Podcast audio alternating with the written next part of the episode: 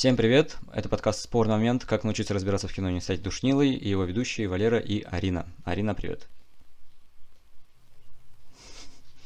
Привет. Мы обсуждаем и анализируем фильмы. Плохие, хорошие, классические и современные, гениальные, проходные, мейнстрим и артхаус. Самое главное — это показать все своеобразие киноязыка и те запрещенные приемы, которыми этот язык не брезгует воспользоваться. Но перед тем, как мы начнем, важное предупреждение. Дальше будут спойлеры. Так что слушайте на свой страх риск. А теперь поехали. Да, поехали. А, да, мы решили попробовать новый формат. А, теперь мы попытаемся записать э, видео, ну, посмотрим, как, как пойдет. Посмотрим, эксперимент получится удачным или неудачным. С Богом. Да. Узнаем. Сегодня мы говорим о режиссере, которого чаще всего упоминают, когда хотят э, показать всю меру своей погруженности в киноведческий дискурс. Да, это Андрей Тарковский. А, ну, э, еще этот режиссер является одним из э, таких главных, э, главных лиц э, советского кино, э, потому что, ну, его вспоминают чаще всего, когда, ну, человека, не следующего в кинематографе, э, спрашивают, что он думает о советском кино, да, то есть это Эйзенштейн, вот, и Тарковский, да, такой трейдмарк, грубо говоря, э, советского, советского кинематографа. Но и не только советского. А, да, э, Тарковский очень сильно любим и за пределами э, России, э, за пределами российского менталитета. Э, по-разному люди относятся к Андрею Арсеньевичу. Кто-то называет его ну, гением, это, вот, кто-то называет его не гением, потому что его фильмы все такие очень непонятные, очень, очень медленные э, и очень мистические. Э, но нужно сказать, что творчество Тарковского оказало гигантское влияние на развитие э, киноязыка, э, оказало гигантское влияние на то, а, чем кино является сейчас. Э, это мы можем сейчас видеть, да, то есть это переход кино от такого э, очень активного воздействия на зрителя э, к более к более медленному, к более э, размеренному темпу э, повествования в произведениях.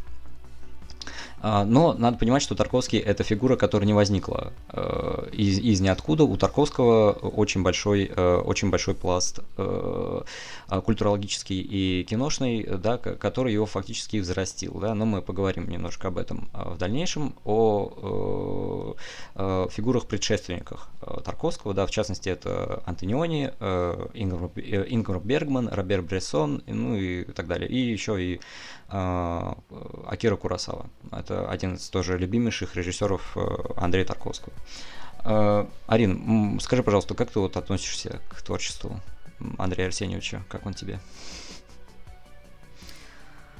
Я люблю Тарковского, несмотря на то, что, э, как правило, вот когда ты поступаешь в ВГИК, хорошим тоном условно считается назвать Тарковского в числе любимых режиссеров, а потом ты, когда уже энное количество лет там отучился, развенчать вот этот авторитет и э, по выходе из ВГИКа mm-hmm. прийти к выводу, что ну, не такой уж Тарковский и э, гениальный режиссер, но мне кажется, здесь все-таки вот этот пункт он неоспорим, и как Достоевский говорил, например, что все мы вышли из Шинели Гоголя.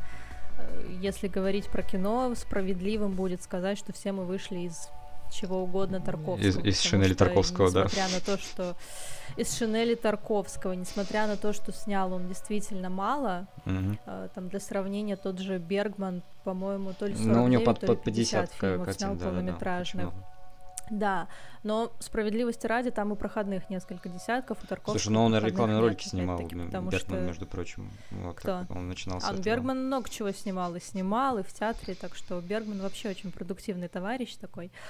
Вопрос был не в этом. Вопрос был в том, что я прекрасно отношусь к Тарковскому, понимаю, почему его любят, понимаю, почему его не любят. И вот ты уже говорил о том, э, кто оказал влияние на него. Мы упомянули, что до сих пор методы Тарковского тоже используются. Тут, я думаю, можно пару слов сказать о том, кто, собственно, и как, как это в себе перелопатил мотивы Тарковского. Mm-hmm. Понятно, что это вообще тема для отдельного разговора, но если самых основных упоминать, это, естественно, мой любимый Ларс фон Триер, mm. э, который ему посвящал целые фильмы, и в котором можно да. найти, да, Антихрист mm-hmm. впечатлен зеркалом, но все остальное, там та же меланхолия, можно найти очень много параллелей с жертвоприношением, то есть там прям покадрово очень часто сравнивают, очень mm. много визуальных цитат у Триера и Старковского. У Иньериту в выжившем тоже немало вот именно таких mm-hmm, визуальных отсылок. Да, да, ну там прямые такие прям цита- Нолана, цитаты прям. у Рейгадаса. Mm-hmm. Э, да, из российских режиссеров, естественно, обычно вспоминают Звягинцева, хотя, э, опять-таки, бытует мнение, что Звягинцев больше взял у Бергмана.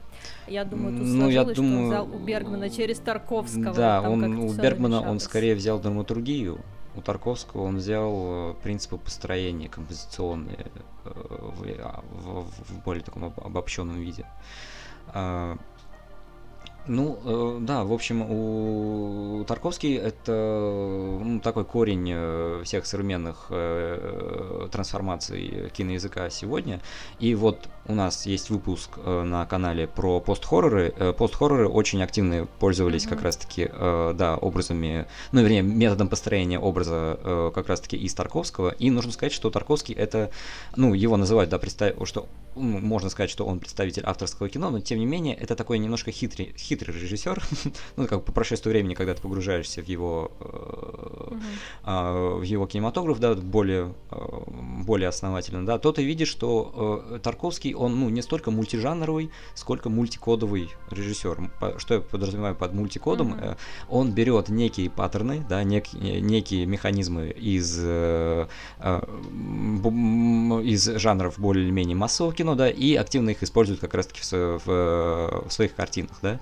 При этом он свои картины не превращает, естественно, в откровенное как раз-таки э, такое развлекалово, но тем не менее какие-то вещи, да, которые потом вылились уже так и в постхоррорную тематику, да, в нем присутствуют. Ну, об этом мы как раз-таки поговорим, скорее всего, э, когда будем конкретно говорить о предметно о э, фильмах Тарковского, да, потому что это будет слишком, слишком обобщенный разговор.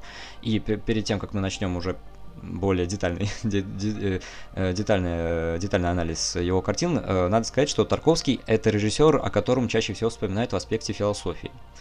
А, да, то есть э, Тарковского в этом плане больше воспринимают как философа, нежели как режиссера, и это плохо, на мой взгляд, потому что, да, не, без сомнения, Тарковский это прежде всего мыслитель, да, то есть э, это мыслитель, который, как, э, который пытался э, оформить свое мировоззрение как раз-таки в, в таком в, в, в киноформе, да, представить ее так на экране, да, для того, чтобы это не превращалось в какую-то декларативную, э, в, декларатив, в декларативную мешанину, да, а напрямую воздействовать на зрителя на уровне чувственно, на уровне такого чувственного, интуитивного познания. Э, и э, есть очень много исследований э, касаемо Тарковского, и философы очень любят его сильно, и психоаналитики тоже его обожают очень сильно, но нужно сказать, что в этом плане э, кинематограф Тарковского иногда воспринимается как такая нейтральная транзитная зона между человеком и философией, да, то есть э, его фильмы смотрят и тут же погружаются в поле смыслов, да, тут же погружаются в поле mm-hmm. понятий, хотя Тарковский как раз-таки, да, и а, ну, если там открыть какое-либо исследование, то сразу то видно, что люди чаще э, отталкиваются от формы и приходят к какому-то символическому э, полю, к какому-то символическому измерению, но при этом как получается так, что сам дискурс Тарковского, он как бы распадается просто на несколько частей, да, как, в которых пытаются найти какие-то такие потаенные связи, мистические, мистические ассоциации с тем или иным а, философским подтекстом, но очень мало при этом исследований, как раз-таки, э, которые занимаются изучением э, самой формы, да, то, то, как, то, как Тарковский снимал, да, и как он строил свою композицию, да, потому что все-таки Тарковский. Это режиссер, не философ, да. Философия как раз-таки рождается в моменте соприкосновения э, зрителя с тем, что создает Тарковский, и при этом Тарковский, он еще и теоретик, да, у него много, э, он оставил после себя довольно большое а, письменное наследие, в котором он как раз-таки и разбирается, что такое кино и как оно должно воздействовать на зрителя, да. И как раз-таки а, одним из самых главных своих таких идейных врагов Тарковский видел в Эйзенштейне, который оказывал, ну, монтаж Эйзенштейна оказывал активное такое агрессивное воздействие на зрителя. У Тарковского все несколько иначе. Тарковский затрагивал проблему времени и то, как оно отливается в киноформе, да, то есть э, у Тарковского есть такая отдельная книжка, которая называется «Запечатленное время», да, то есть что такое кинематограф с точки зрения Тарковского, это запечатленное время, да, то есть это некая темпоральность, захваченная в, в том виде, в каком ее захватывает кинематограф, э, кинокамера. А, но при этом нужно сказать, что у Тарковского это еще такое очень скользкое такое поле понимания, потому что, в принципе, время это и есть то, что создается с помощью кино. Но это уже такое полеты на очень высоких скоростях, на очень высоких высотах, и мы скорее, просто не успеем, ну, не сможем охватить это все в рамках одного выпуска, да, потому что все-таки, э, ну, Тарковский это такой очень герметичный автор, да, потому что, ну, взять его фразу, и нужно сразу ее умножить на два, потому что, э, да, Тарковский очень емкий мыслитель при этом, да, то есть это как-то такая афористичный стиль у него включается. Да, ну, общем, у Тарковского свой собственный, свой собственный э, взгляд на то, что такое монтаж и что такое кино, да, и как оно должно воздействовать на зрителя, потому что по большей части Тарковский требует от зрителя вчувствования и э, интуитивного соприкосновения с кинотекстом, да, то есть кинотекст с точки зрения Тарковского это не пространство языка, да, где мы так подразделяем какие-то семемы, лексемы и потом их потом э, и потом их так сочленяем в какие-то смысловые э, целостности. Нет, наоборот, э, зритель должен погружаться погружаться в то, что происходит на экране. И мы это можем видеть как раз-таки в фильмах Триера, в фильмах пост-хоррора, да, в фильмах э, Рёфна, э, э, э, да, то есть в тех современных представителях э, подобного кинематографа, которые больше ориентированы на то, чтобы отключить рациональность у зрителя и э, ангажировать как раз-таки интуитивный, э, интуитивный слой познания. Ставлю свои пять копеек. Mm-hmm. Вот ты говорил про исследование Тарковского как философа. А, в этом отношении как раз-таки хочу посоветовать книгу, которая рассматривает Тарковского как режиссера прежде всего и анализирует его киноязык, а, даже больше, пожалуй, с технической точки зрения. Это исследование Роберта uh-huh. Бёрда «Тарковские стихи и кино». Вот если про Тарковского да, не как философа, uh-huh, uh-huh. то это туда. Ну да, надо сказать еще, что Роберт Бёрд, ну он... что, переходим? Да, да, да. А, не, не, я просто...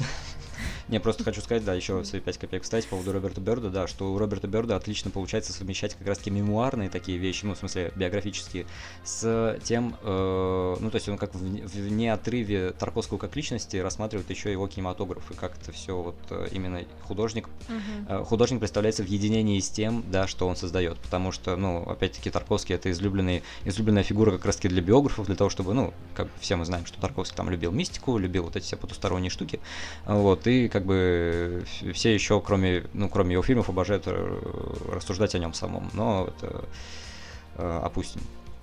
Тогда перейдем уже к самим фильмам. Э, я бы тут, ну, мы... И... Да-да-да, слушай. Да нет, скажи ты.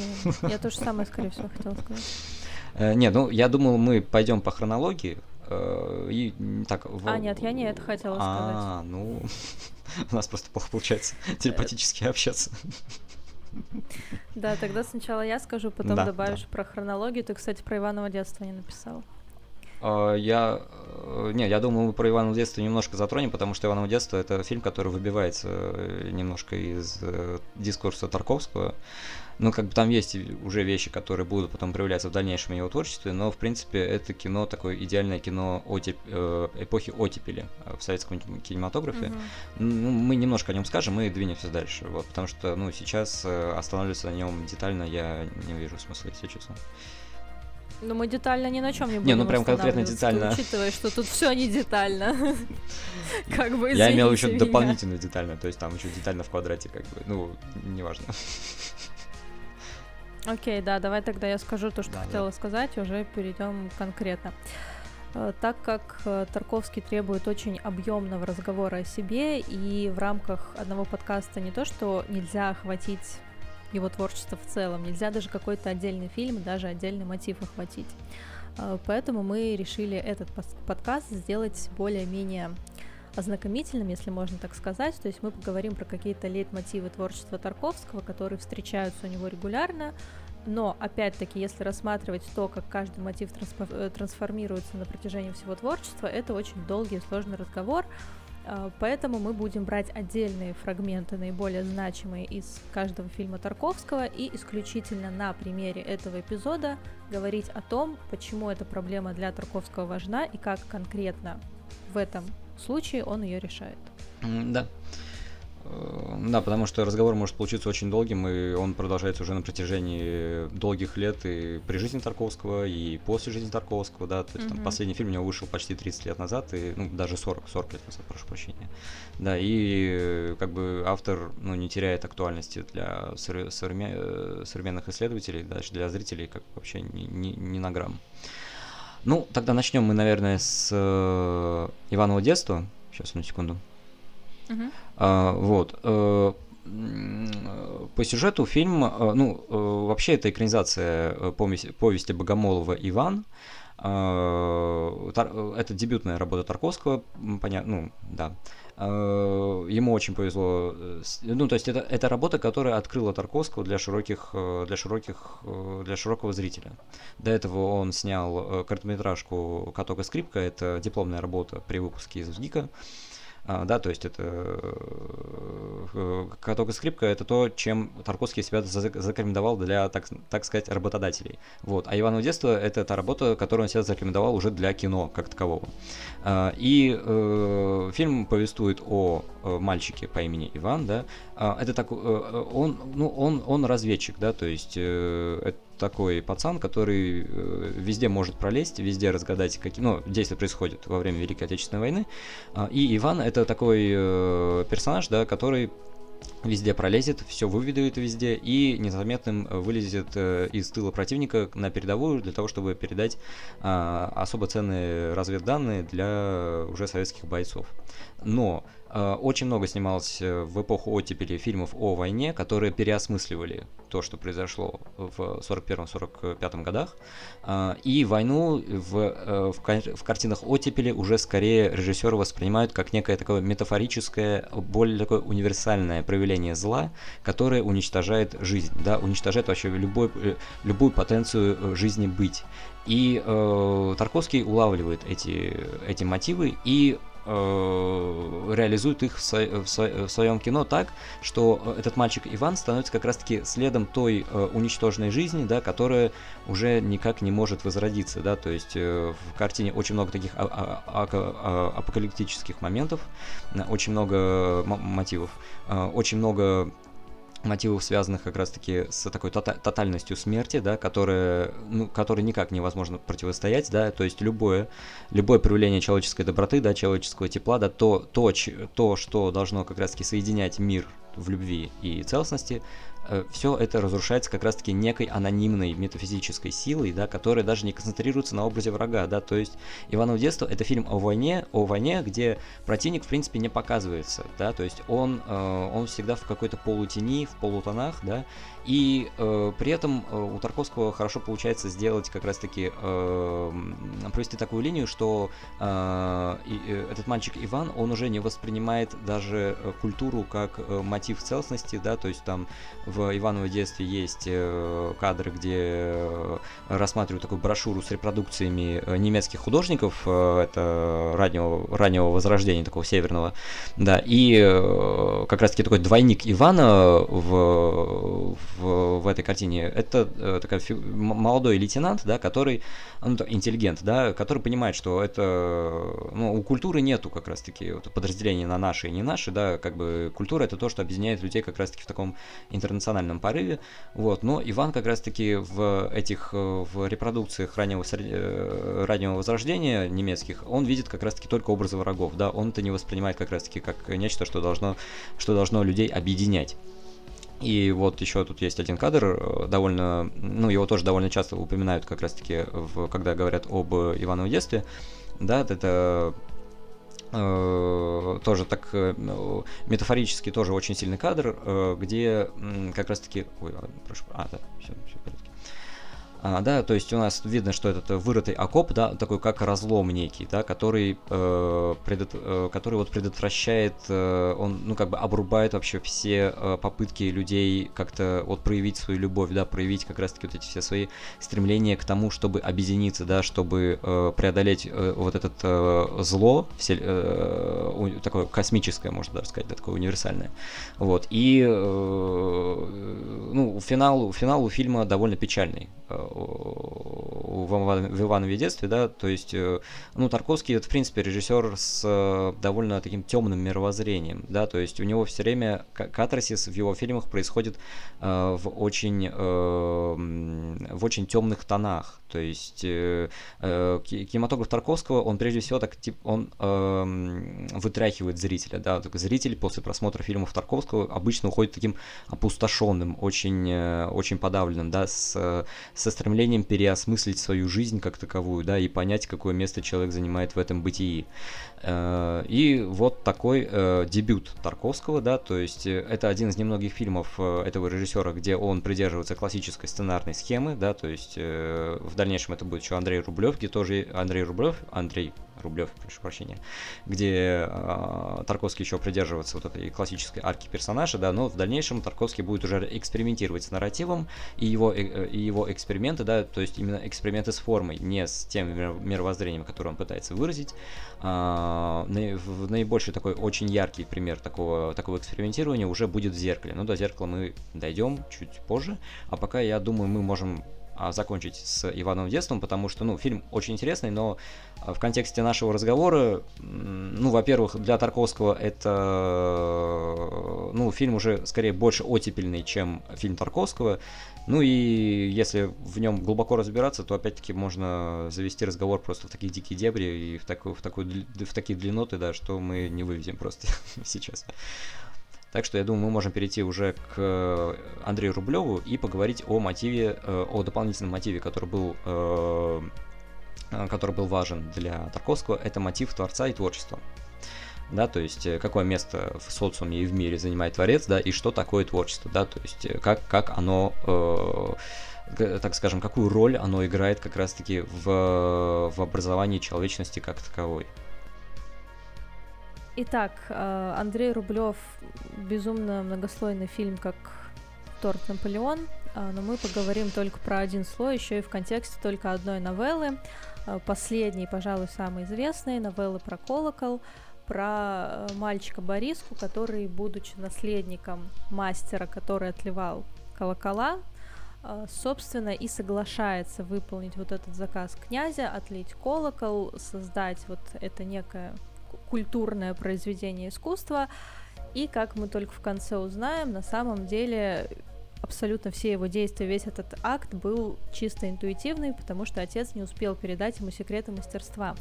И, собственно, в этом и выражается, по сути, все, э, чем является для Тарковского творчество. То есть это, этому нельзя научить, э, это нельзя передать, это нечто, что художник – который опять-таки не становится художником, он является художником просто по факту своего существования. И исключительно благодаря наличию у себя вот этой художественной интуиции э, художник может создать какое-то произведение искусства. И что немаловажно во вторую очередь в этом контексте, акт творчества всегда опустошает. Ну, в принципе, это очень хорошо перекликается с судьбой самого Тарковского, то есть эм, искусство — это то, что необходимо выстрадать. И э, поэтому в финале того же колокола, когда все-таки мы слышим звон, когда Бориска понимает, что он не ошибся и что он справился, э, он не чувствует от этого никакой радости, никакого удовлетворения, он плачет, потому что творчество — это, это страдание. Художник выматывает себя, выматывает свою душу для того, чтобы создать что-то действительно стоящее, что вот этим божественным звоном зазвонит и станет для всех очевидным вот этим искусством. Ну да, э, у, у Тарковского это, в принципе, его главенствующая мысль на протяжении всей жизни, что э, без страдания творчество невозможно. То есть художник всегда должен противостоять каким-то обстоятельствам э, и социального характера, и метафизического, да, то есть художник без трудностей, без преодоления не существует как художник, да, то есть и творчество это не то, что приносит радость. Радость как раз-таки наоборот человека усыпляет. А, человек как раз-таки э, вводит такой в некий, в некий транс, э, тогда как творчество это максимальное стяжение, да, максимальное а, такое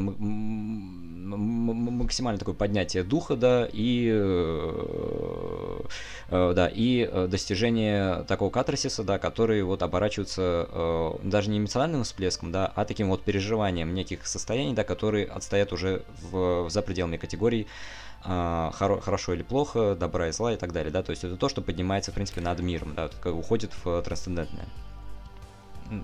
По сути, творчество это очищение. Да, да. Это да, вот такой да. акт действительно катарсический, который человека очищает и возвышает самим своим фактом.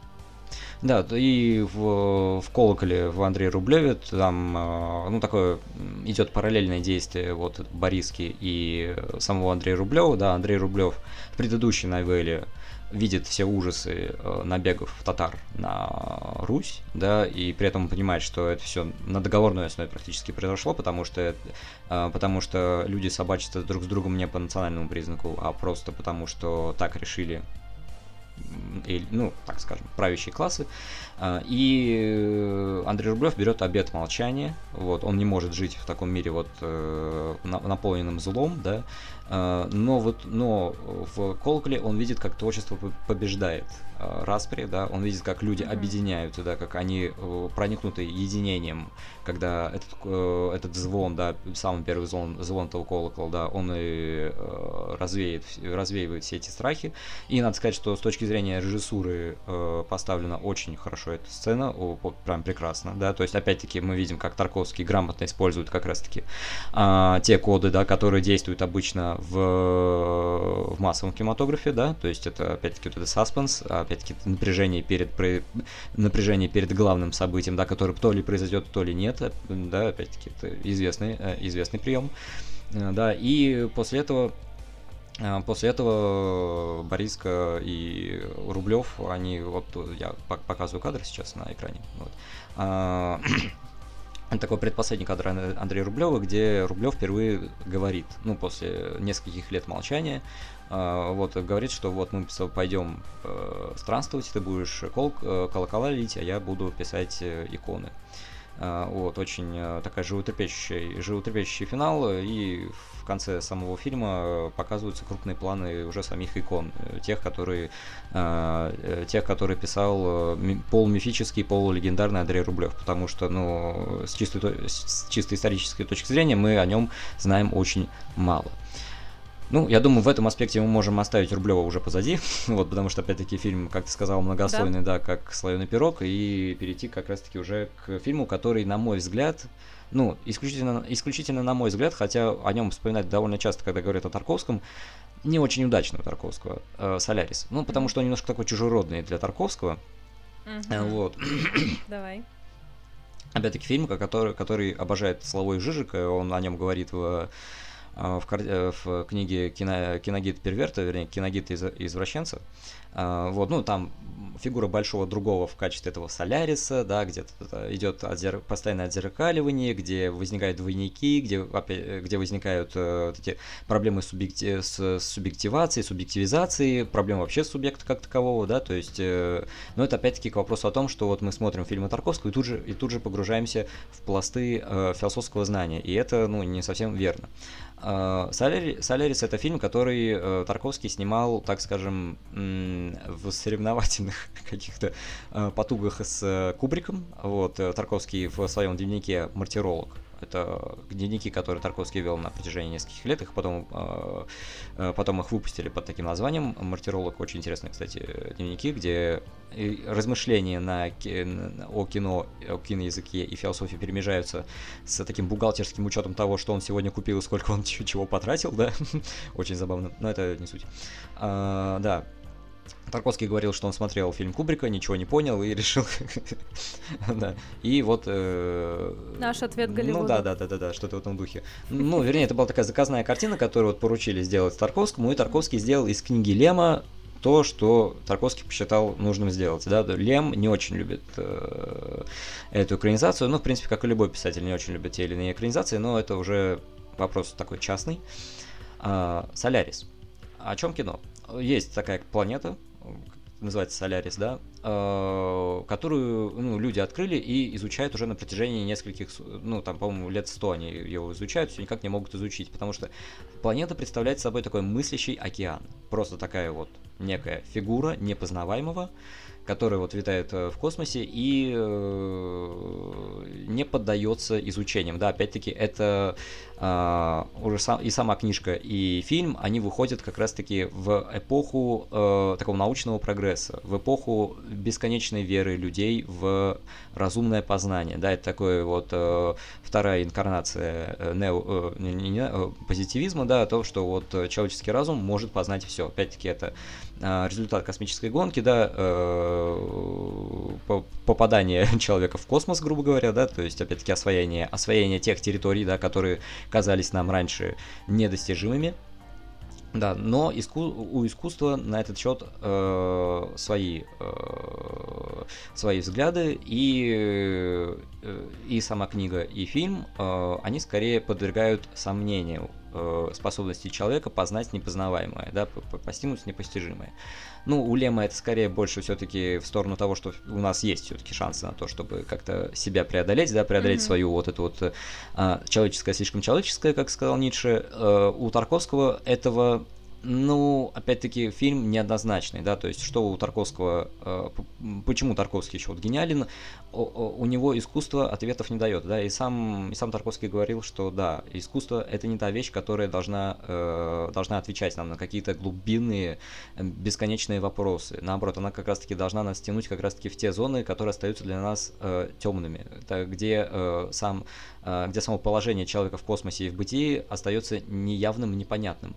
И э, Солярис это как раз-таки э, фильм о том, как человек сталкивается как раз-таки с тем, с тем образом непостижимого, который он никак не может ассимилировать. Да? То есть главный герой Кельвин, а он, он психолог, прилетает как раз-таки на станцию, на станцию, которую, орбитальную, которая вот вращается вокруг этого Соляриса, да, и люди там постепенно сходят с ума.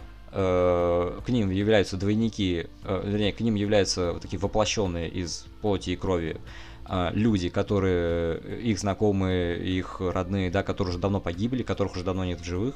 Люди это видят, люди в это верят, но они понимают, что что-то не так, да, то есть Солярис, Солярис это такой, э, по сути дела, sci-fi хоррор на самом деле, но в ином ключе снятый, да, опять-таки, э, как мы видим, что Тарковский тоже пользуются кодами а, массового кинематографа, и их, их трансформируют как раз-таки с помощью уже своего авторского видения. А, и в, Соля... в Солярисе очень в Солярисе очень много таких столкновений культуры и того, что находится за пределами культуры.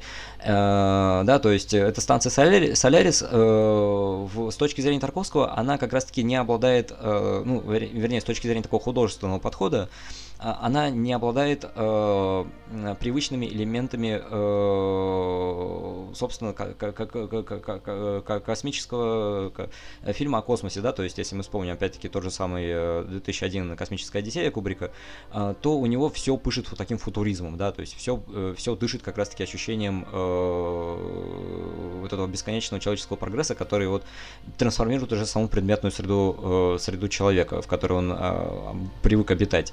У Таркова Тарковского совсем э, э, немножко иначе. Это орбитальная станция Соляриса, она вся вот проникнута ощущением а, близости дома, но при этом э, но, но при этом режиссерский стиль ориентирован на то, чтобы как раз-таки развенчать э, Э, развенчать это ощущение и видеть в привычных вещах как раз-таки некое тревожное, ну, э, не, некую такую тревожную начинку, да, такую вот, э, э, такую вещь, да, которая э, из глубины вещей обращается к человеку и говорит о том, что это не совсем то, что он привык видеть э, всегда, да, то есть э, э, фильм у нас начинается э, с образа дома, где вот куда приезжает как раз-таки Кельвин это к, к своему отцу, фильм заканчивается опять-таки образом дома, да, Кельвин возвращается в отчий дом, это там идет такой референс с... Ой, я боюсь сейчас с Рембрандтом да, да, да. Возвращение да, блудного сына. Не, картину да, я помню, я забыл, я боялся перепутать э, художника, а. да. Рембрандт. Спасибо. А, вот. И, но при этом показывается, что этот дом находится как раз-таки на одном из островов этого бесконечного океана Соляриса. И тут мы можем сказать, что Солярис, опять-таки, это не планета, это воплощенный символ, это воплощенная метафора, в которой как раз-таки а, реализуется, э, в принципе, непознаваемая и безграничная природа человека вообще, да, то есть, в принципе, разум, э, разум и эго — это только маленькие островки как раз-таки на бесконечно протяженном э, океане человеческого, человеческого существа, да, то есть э, тут мы видим, как Тарковский фактически экранизирует такое знаменитое высказывание э, Иммануила Канта о том, что есть только две вещи, которые бесконечно изумляют меня в этом мире, да, это звездное небо надо мной и нравственный закон во мне, да, то есть такие две равно протяженные бесконечности, которые уходят вовне и уходят вовнутрь, и где-то посередке находится человек, который равным образом не может охватить, ну, по крайней мере, с помощью того, а, того механизма сознания, который он, которым он обладает сейчас, да, вот в современной формации, он не может охватить ни, ни бесконечность, удаленную вовне, ни бесконечность, уходящую глубоко внутрь себя. Да, то есть э, у Тарковского еще очень хорошо получается как раз-таки в его, в его, э, в его дискурсе очень хорошо как раз-таки объединяется вне, внешне, внеш, вот, хотел сказать внешнее и внутреннее, и благодаря контаминации, да, я сказал внушнее. Фрейдизм, да, круто.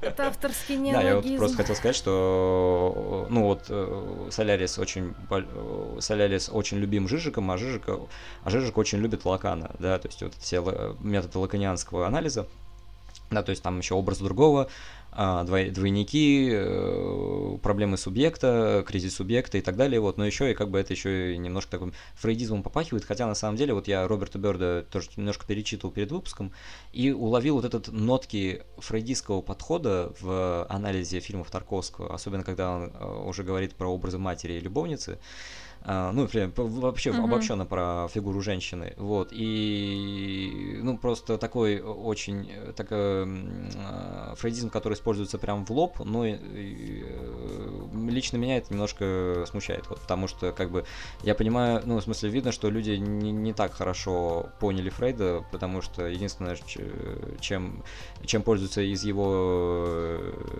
из его метода, это как раз-таки просто сведение все к каким-то сексуальным мотивам, но это мы, во-первых, это не предмет нашего разговора, во-вторых, мы поговорим вообще, в принципе, о фигуре женщины чуть, чуть дальше, потому что там будет уже как раз-таки э, тоже важная тема в творчестве Тарковского, и вот мы сейчас перейдем, я скажу сейчас пару слов о том, что э, вот э, мы будем дальше говорить о зеркале, и «Зеркало» — это переходная, на самом деле, картина для творчества Тарковского, потому что до этого у Тарковского главенствующей была фигура отца в его фильмах, да, то есть у нас э, Иваново детство, но это опять-таки такая дисфункция, в принципе, мужчины, как фигуры, да, которые вот держат на себе мир.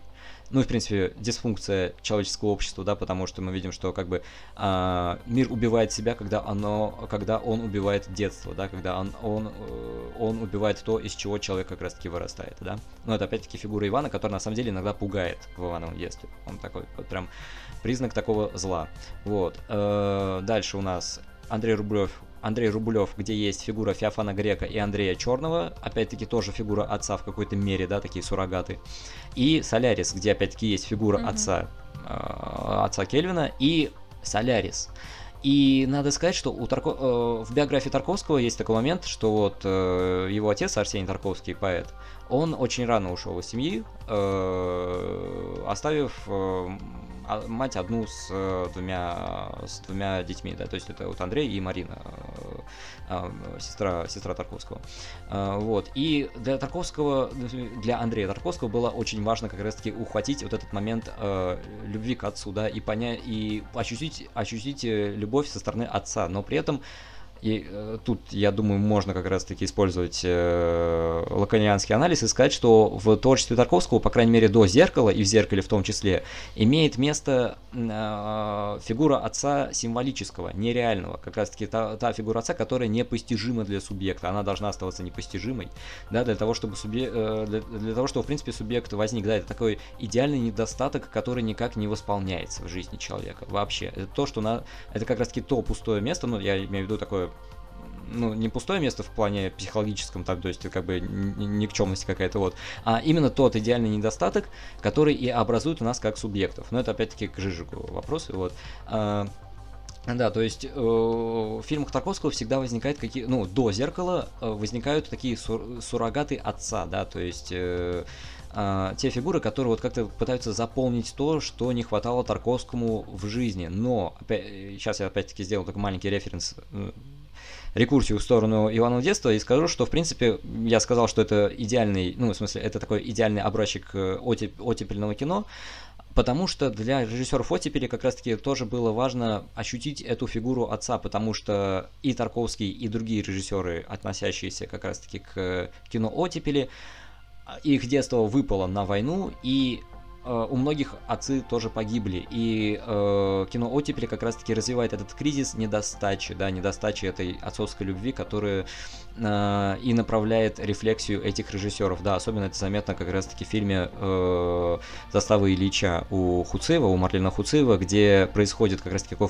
фантасмагорический разговор между отцом и сыном, э, там а сын говорит с призраком, с призраком отца во сне, да, и отец говорит, что он не может он не может научить сына жизни, потому что он умер, ну, в смысле, э, что он не, то, не прожил ту жизнь, э, о которой должен был бы рассказать э, сыну, да, то есть э, получается так, что э, такой акцентует да, да, Он да, умер да, в более да, юном да, да, возрасте, да, то есть тут чем биографические, герой. биографические мотивы объединяются с, со смысловыми и с метафорическими, и вот получается очень интересное кино оттепели вообще как таковое, да, но это тоже разговор другого плана, и э, здесь мы об этом говорить не будем. Перейдем, я думаю, к зеркалу. Э, а, завершая все-таки разговор о Солярисе, э, возвращаясь к нему, стоит сказать о том, что несмотря на то, что самому Станиславу Лему фильм страшно не понравился, и в принципе многие любители научной фантастики, непосредственно такой научной фантастики классической, фильм-то особо не взлюбили, но тем не менее это, наверное, едва ли не самый влиятельный фильм Тарковского в том плане, что это действительно такой феномен, к которому потом неоднократно возвращались. И если мы посмотрим «Солярис» э, Стивена Содерберга, это как раз-таки полемика mm-hmm. с Тарковским, а не с Лемом. Это не экранизация Лема, это пере... Про Лема все забыли, ну его нафиг просто. Так что, э, да, да, вот это тоже интересный э, на самом деле момент, потому что, не знаю, как ты относишься к Лему, но когда у меня вот был этот период увлечения научной фантастикой, очень много читал Ну, тоже там Тарковский, да, ты как бы давно далеко не ушла, как бы. Ну, мы до, до, до этого дойдем, да. А, но у меня сложилось впечатление, что Лем хорош в плане придумывания идей, но как будто бы он не очень ну, да, хороший есть писатель. Такое э, который их реализует как-то чуть-чуть да, вот, да, да, вот да. кривенько, и поэтому э, переделки Лема, они круче, чем оригинал, но это, естественно, спорный момент. Э, мы в него углубляться а, не Да, будем. я согласен, что у Лема есть э, такая вещь, что, ну, во-первых, вообще он ученый, как бы, он ученый футуролог. У него как бы есть э, книга, которая называется "Сумма ну, технологий", да, да. насколько я помню, да, как раз-таки про то, как будут, будет развиваться вот весь технический прогресс, технологический, вот. Но вот как, да, потому что Солярис, скорее всего, это такое э, декларативное представление его идей, нежели вот именно вот книга sci-fi чего-то там вот, то есть, да, ну, угу. в общем, что, что, имеем, что имеем, да, то есть, э, Солярис это такой тоже фильм, ну, как бы, у Тарковского тоже выбивающийся немного из его стилистики, но, тем не менее, там есть о чем поговорить, в принципе, вот. Но перейдем к зеркалу. Очень интересное кино. Вообще, прям вот э, это тот, тот, тот фильм, который можно пересматривать. Вернее, как ты его посмотрел, понял, что ничего не понял, Оставил. Долго не смотрел. Ну вот здесь, э, здесь, кстати, мне кажется, вот включается этот момент, что в зеркале ничего понимать и не надо, потому что зеркало это уже абсолютно э, фильм, как ты говорил в начале, который заставляет тебя в него вчувствоваться, потому что зеркало это э, не только и не столько ностальгические воспоминания о собственном детстве, сколько в принципе ностальгические воспоминания о чем бы то ни было вообще. И поэтому здесь я опять сделаю небольшой топ. Я сегодня рекомендую книжки, как такой местный библиотекарь. И если вам нравится зеркало, что даже если не нравится, в принципе, если хочется как-то погрузиться в этот э, дискурс Тарковского, э, очень советую книгу Марины Тарковской. Так, как она называется? «Осколки зеркала». «Осколки сейчас, зеркала». Сейчас, у меня записано. Не, «Осколки». Да, Тарковский «Осколки зеркала», а, где, собственно, она... Ну, это такая биографическая книга, где она рассказывает и об отце, и в большей степени о брате, потому что, как мы уже говорили, отец из семьи ушел и не особо присутствовал в их жизни.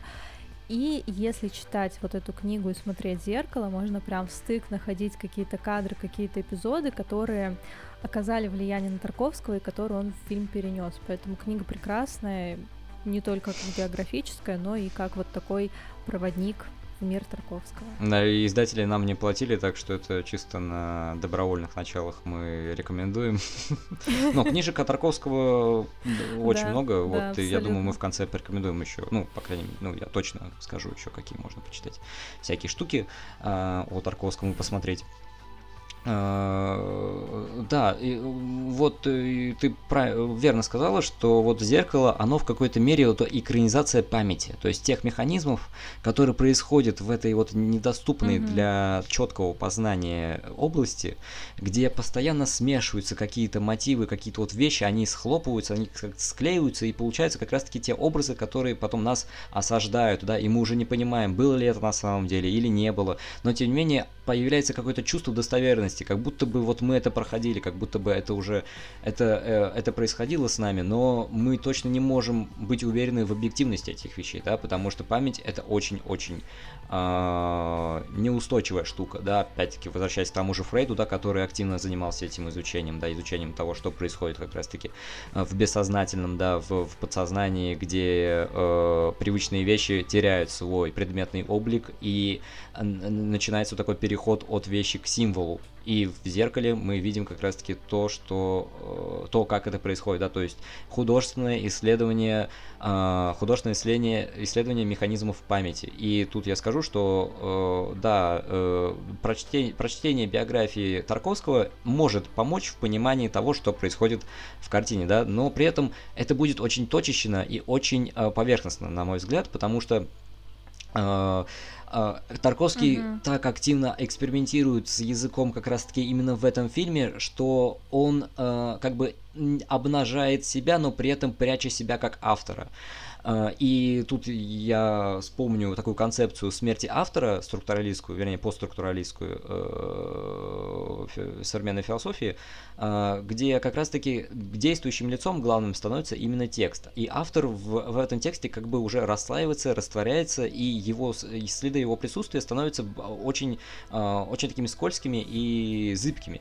И в зеркале мы, на мой взгляд, мы видим как раз-таки именно эту, э, именно этот феномен, да, то есть автор, э, ну, в, ну, как бы в данном случае режиссер, он как бы пропадает как раз-таки в, в этом текстуальном поле э, этого фильма, да, потому что как бы и появляются и опять-таки двойники, и какой-то голос за кадром, некий наратор, да, и рука самого Тарковского в, финале фильма, да. То есть, да, мы даже не видим самого героя, уже будучи взрослым в кадре, потому что у него есть... Это тоже, на самом деле, такой момент э, саморефлексии, потому что ты же не можешь себя увидеть со стороны в моменте. То есть ты видишь других людей со стороны, у тебя есть какой-то образ себя ребенка, но образа себя взрослого у тебя нет, поэтому мы наратор. Ну да, такая фокализация, которая вот работает на то, чтобы ввести субъективный план, но при этом не отождествлять э, зрителя с главным героем, потому что, да, этот, этот наратор, который, ну вот он тоже рассеивается. И тут я скажу, что э, «Зеркало» — это фильм как бы о биографии, но при этом в нем очень тесно, сплет, очень тесно переплетаются с собой как раз-таки публичное и коллективное, и получается так, что, что Тарковский снимает фильм даже не, не столько о воспоминаниях конкретного человека, а о памяти, в принципе, вообще человеческого рода, да, то есть mm-hmm. там опять-таки появляются обертона э, культурологические, обертона живописные, э, музыкальные, да, Тарковский безумный меломан, да, он обожает классическую музыку, и, сама, и э, сам саунд-дизайн уже вот именно в этом фильме он себя проявляет, и при, причем именно саунд-дизайн, не саундтрек, не закадровая музыка, потому что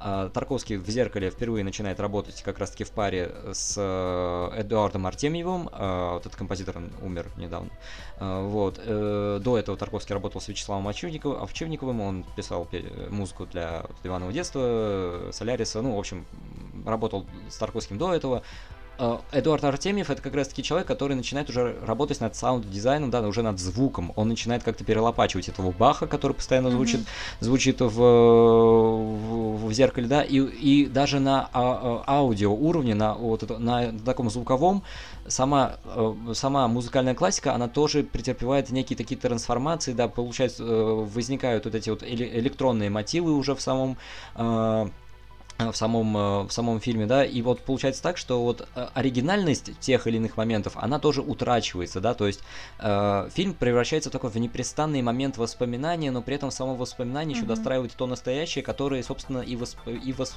вспоминает, да, то есть э, получается так, что память это не та вещь, которая э, документирует какие-то вещи, наоборот, она как раз-таки создает те воспоминания, к которым и обращается, вот, и, и, и в зеркале как раз-таки мы видим, что как бы сам кинематограф, сам кинематограф, сам кинематограф, он как бы создает себе те эквиваленты памяти, которыми потом уже еще и оперирует, да, то есть э, зеркало это очень, э, очень такое густое произведение, в котором можно вот упасть и бесконечно падать, но при этом в зеркале тоже Тарковский, как ни странно, пользуется кодами из иных жанров вот эта вот самая бесконечно пугающая сцена с появлением вот этого призрака э, в квартире, причем даже не знаю, вот, э, призрак, не призрак, где мальчик, где вот угу. Игнат читает э, книжку про, вот, про Чад, письмо Чадаева Пушкину, вернее, Пушкина Чадаева, ну вот сейчас uh, меня ну, изобьют понятно, просто, да.